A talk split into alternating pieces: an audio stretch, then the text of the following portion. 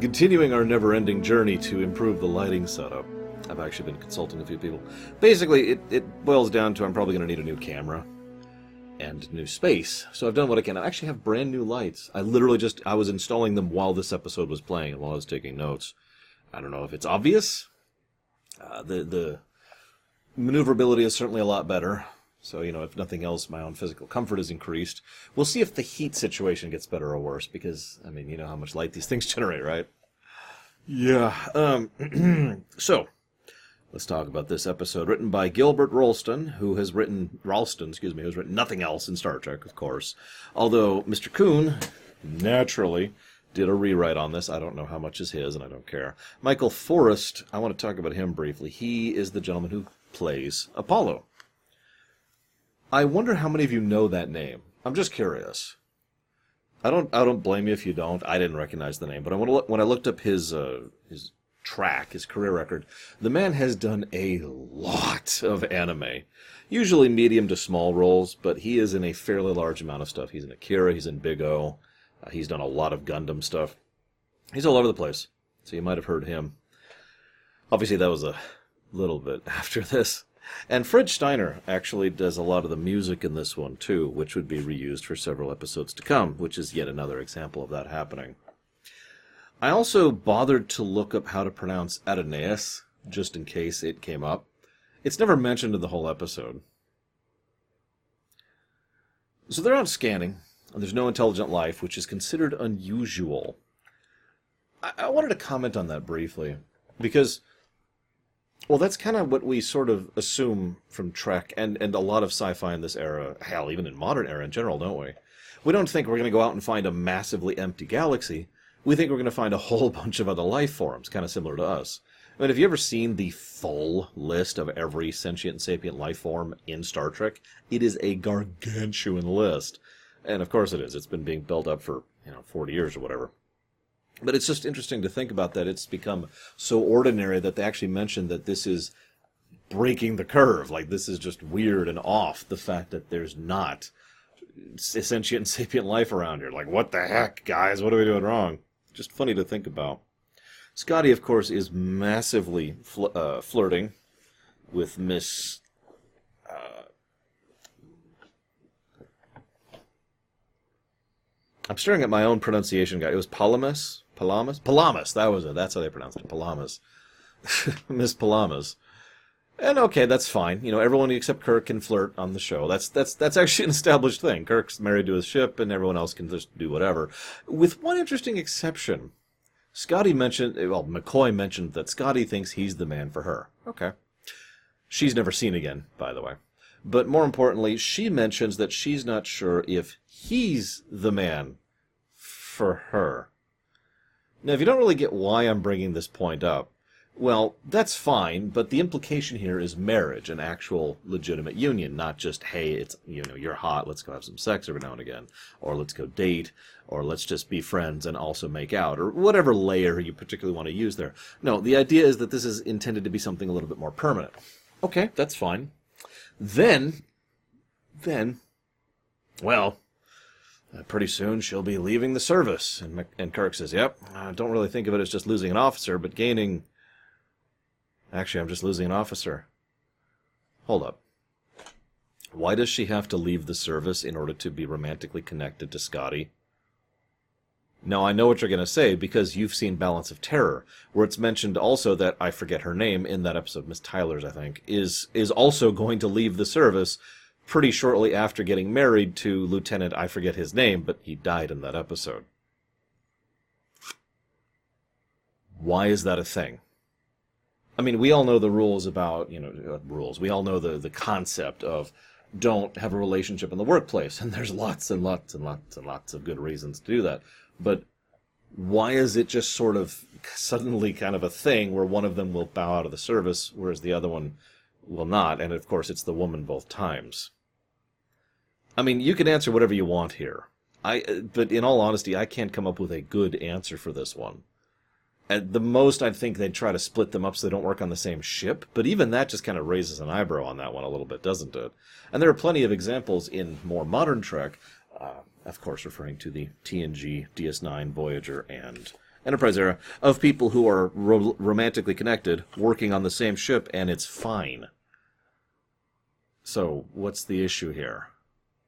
I'm, actually curious. Again, if anybody out there can come up with either an official answer or, far more interestingly, a headcanon answer, I'd be curious to know what you, you have to say on this one. Anyways, then a giant hand comes out of space, and uh, Kirk suddenly takes out his Chakotay handbook and says, Okay, let's see here. So, it looks like I'm being threatened by something, so I'm going to very, very, very slowly react to it, comment on it, slowly react to it, and then after that's done, I'm going to do nothing. I liked Robert Beltran, and I think that there were a couple of decent scenes for Chakotay in Voyager, but good lord, that man. so they just stand around. When they finally decide to flee, it is way too late. This then leads to Apollo being like, hey, what's up? Hi.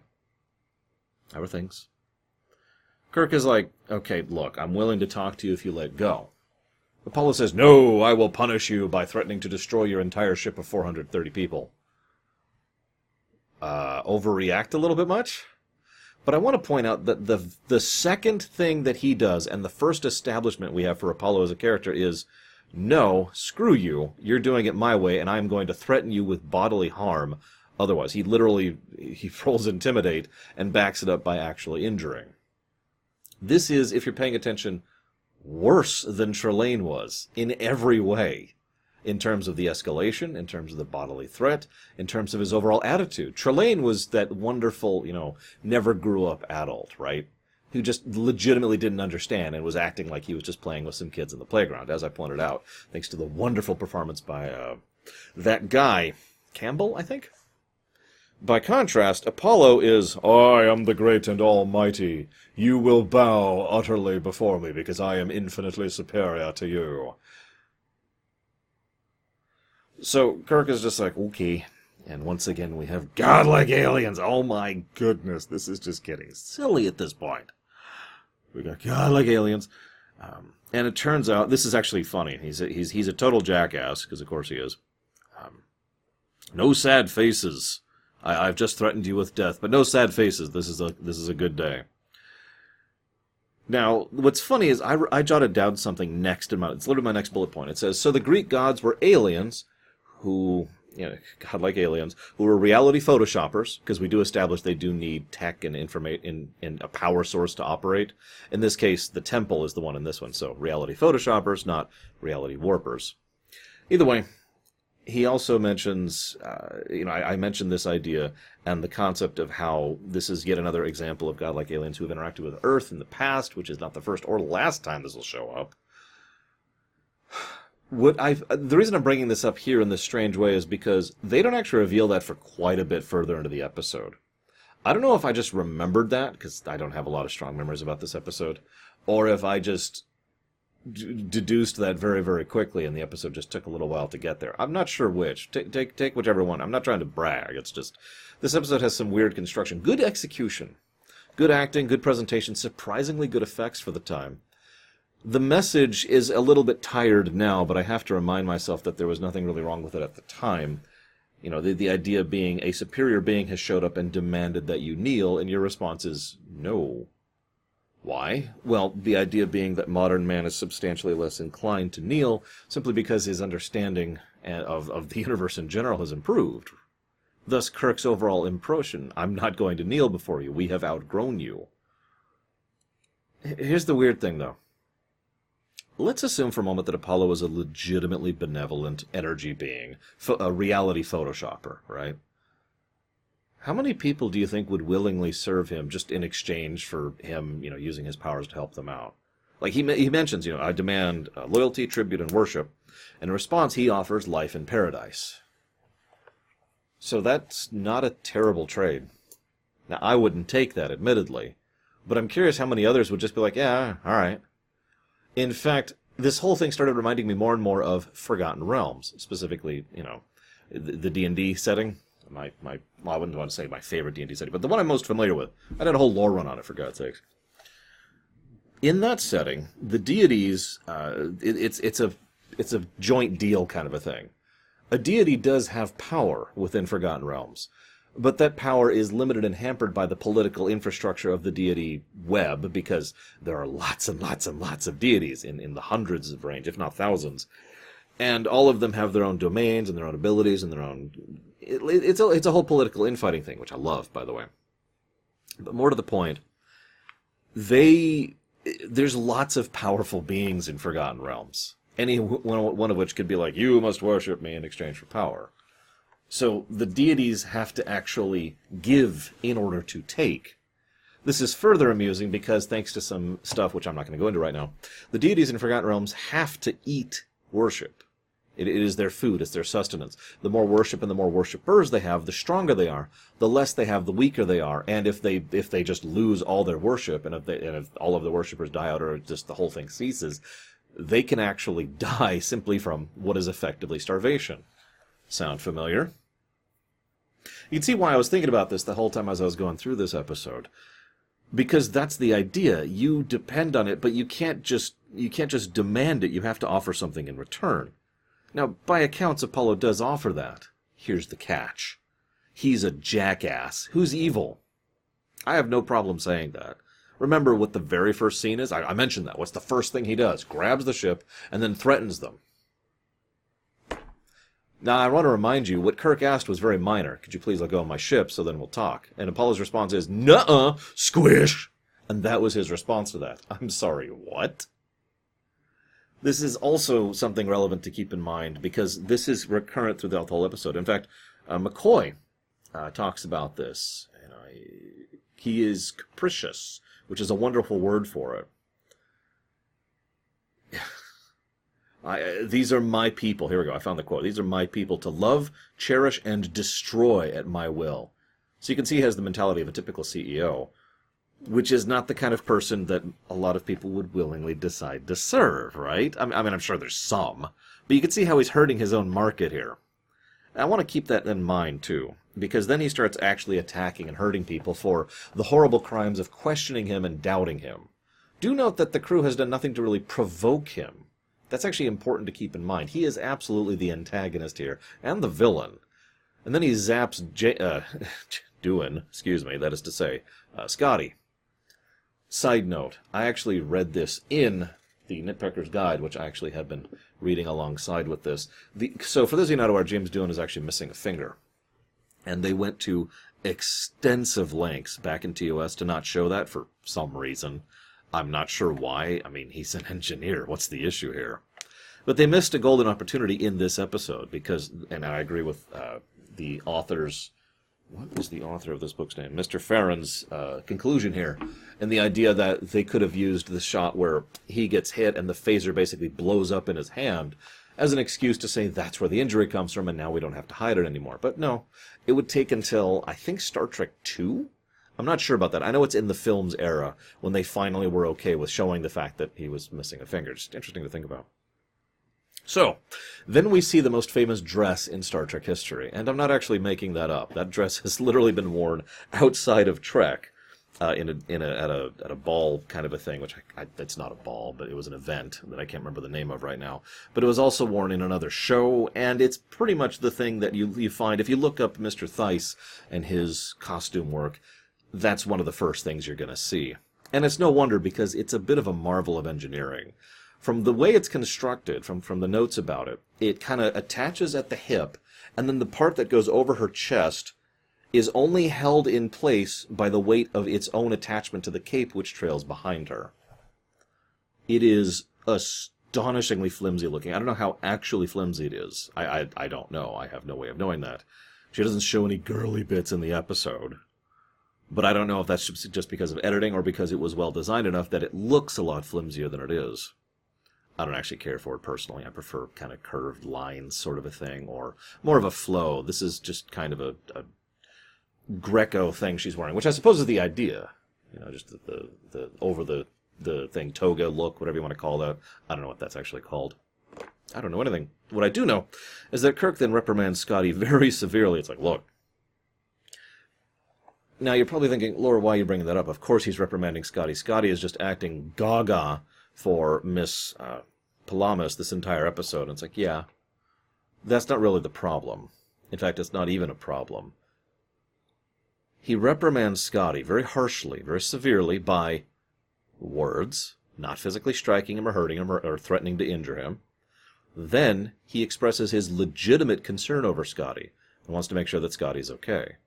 Now, if you're wondering why I'm bringing that up, it's because it is in direct contrast to Apollo, who multiple times in this episode mentions that he will be a father figure. He wishes to be a father to you. That comes up at least three times I can think of off the top of my head. Right at the beginning, and then when he mentions his big spiel, and then towards the end, I would have been a father to you. Oh, actually, she brings it up too. So that's four times it's brought up there, right?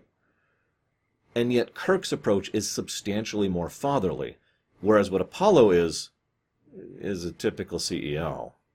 And I and I'm kind of joking with that, but I'm kind of not. Again, McCoy's comment, he is capricious. It takes so little to piss him off and his mood swings all over the place from I am benevolent and happy to I will damage and destroy you at the drop of a hat. I wouldn't be surprised if he was literally bipolar or whatever the alien equivalent thereof is. So this is not a fatherly figure. Meanwhile, up on the ship, Spock is actually being pretty awesome. Once again, we have the B plot, which it's becoming more and more common. I think this is when the A plot B plot thing really kind of became vogue. Season two of TOS. Uh, anyways, so Spock's up on the ship trying to fix things. You notice the B plot is directly tied into the A plot, which, as I've said many times, is how that should be. And it's mostly about him trying to figure out what's going on and convince Uhura hey, screen time for Uhura, that she can actually work through this. You'll notice also Chekov actually gets several decent lines at several points in this episode because he's down below and figures out the whole power source thing. So I'm, I'm just pointing this out because you can see how season two is at least trying. I, I hate to keep showing my work, but that is my nature. Uhura works in the comms, and then there's this wonderful scene where he's like, "Ah, oh, the other gods have died." Or no, excuse me. She says the other gods have died. He says, "No, not died, not as you know it." He then describes death to her. Just just say they died, dude. It's not hard. What happened was they ran out of nourishment and food because they didn't have any worshippers left. Sound familiar? And so they drifted themselves on the wind and, in his own words, reached a point of no return. Yeah, it sounds a lot like died to me. Jackass. Uppity elitist prick, which is another reason I don't like him. I will admit the actor Michael Forest adds to him. It, it does his charisma and presentation does add to what would otherwise be an absolutely aggravating character. Oh my gosh. But this then leads to the kiss. I'm totally in love with you. You notice this is their second scene together. At least with Edith Keeler, a month and a half had passed. Why does she love him? She states she does. I have to take her at her word. Why does he love her? I mean, okay, no, no, actually, him loving her makes perfect sense. It's the first woman he's seen in five millennia. Yeah, I know. he loves her. I'm pretty sure any woman who came down he would have that reaction to. Then, uh, then they try to provoke him to weaken him, and Palamas is like, "No, I will stop you." And it's just like, I... and notice that he does get weaker. This is probably because his mana stores are low because he hasn't had worship in five thousand years. He's probably barely holding on, if we're being honest which is of course when the B plot comes back in and they manage to punch through the the hand and destroy the thing, and all sorts of fun stuff happens. I want to jump in here though, really quick. Why does she get into this guy? He's not exactly a Khan. Uh, okay, actually, never mind. Now that I said it out loud, he's a lot less mentally and emotionally abusive than Khan. So okay, I can totally see why she's into him. Here's the thing. The way she talks is uh, terrifying. He wants what's best for us. He's so kind. Remember this whole episode we've seen how, I'm going to use that word one more time, capricious he's been. Or how about vicious? Or bullying? Or how about childish? I think that applies too. This guy has been a violent bully this entire episode. He's so kind. He just wants what's best for all of us. And put those two things side by side and you see just how kind of unpleasant and creepy this whole thing is ultimately, the more I looked into the, this episode, the more I dissected it, the more I, am just like, you know what, 60s.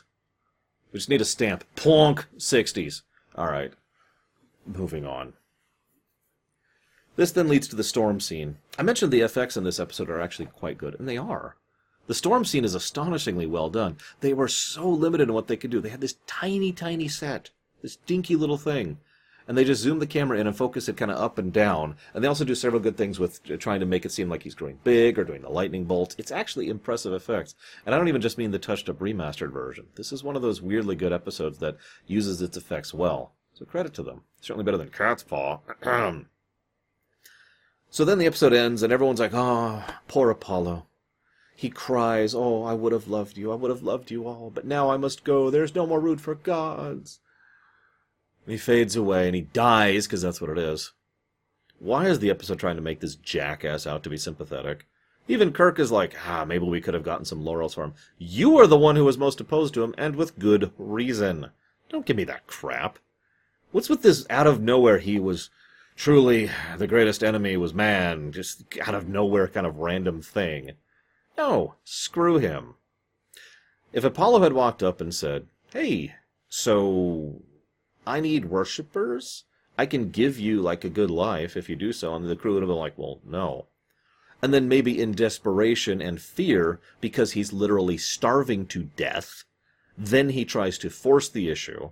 And throughout the whole thing, rather than being imperious and elite, he comes across more as someone who is going mad from hunger and then by the end they have to kill him because they can't give him what he wants because they don't have food to give, continuing the metaphor, then okay, you can have your sympathy. In fact, I think that would make a much better episode now that I'm saying that out loud. Instead, he's just a jackass. And he's dead. Moving on. Nevertheless, I hope you've enjoyed my thoughts on this one. Sorry, I, you may have noticed I was doing this earlier.